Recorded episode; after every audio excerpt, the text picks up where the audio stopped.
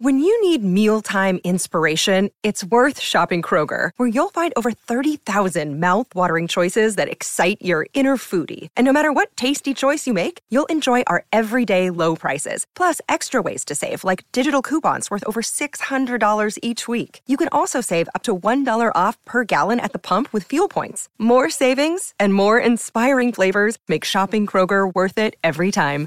Kroger, fresh for everyone. Fuel restrictions apply. Dear social media, one like, two likes, five likes, 10 likes, 100 likes, you may think? Nope, like 35.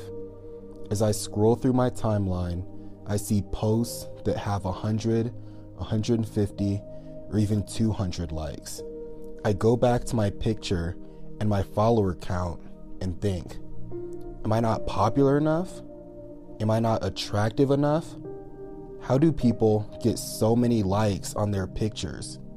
How do people get so many followers and have this really good ratio of people following to followers? How is everyone getting married, engaged, in these relationships while I'm alone, watching from afar? Then I go back to my picture. Who liked it? Any girls I'm attracted to? Any girls I have a crush on? Should I slide into the DMs? Because a like on social media surely equates to a girl having feelings for me in real life, right? Wrong. I build up the courage to slide into the DMs like it's a water slide at your favorite water park. An hour, two hours, five hours, a whole day goes by. Nothing. She surely hasn't seen it. Maybe she's not on Instagram very often. Maybe she has notifications turned off on her phone. Maybe she's busy with work or school. Maybe she was with her family all day and forgot to respond. Another day goes by, and I decide to check the message. Seen at 5:57 p.m. My heart sinks then I'm filled with confusion. Why would she like my picture just to leave me on read? Three weeks go by, and I post another picture. She likes it again. At this point, I'm filled with anger and confusion. Why would she keep liking my pictures if she knows she's not interested in me? It's like she's holding the door open for me just to shut it as I'm about to walk in. Social media used to be a fun game. It's still a game, but it's not fun anymore because I feel like I'm losing.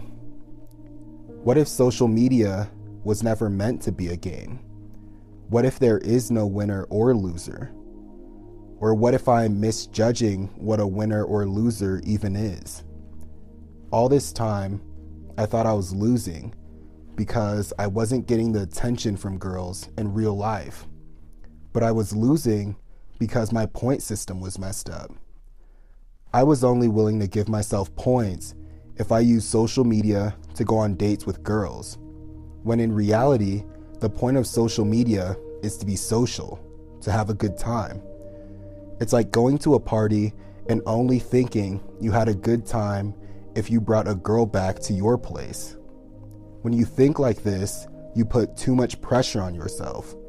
When you go to a party with the mindset of having a good time, whether you bring a girl home or not is irrelevant because you had a good time and you enjoyed yourself.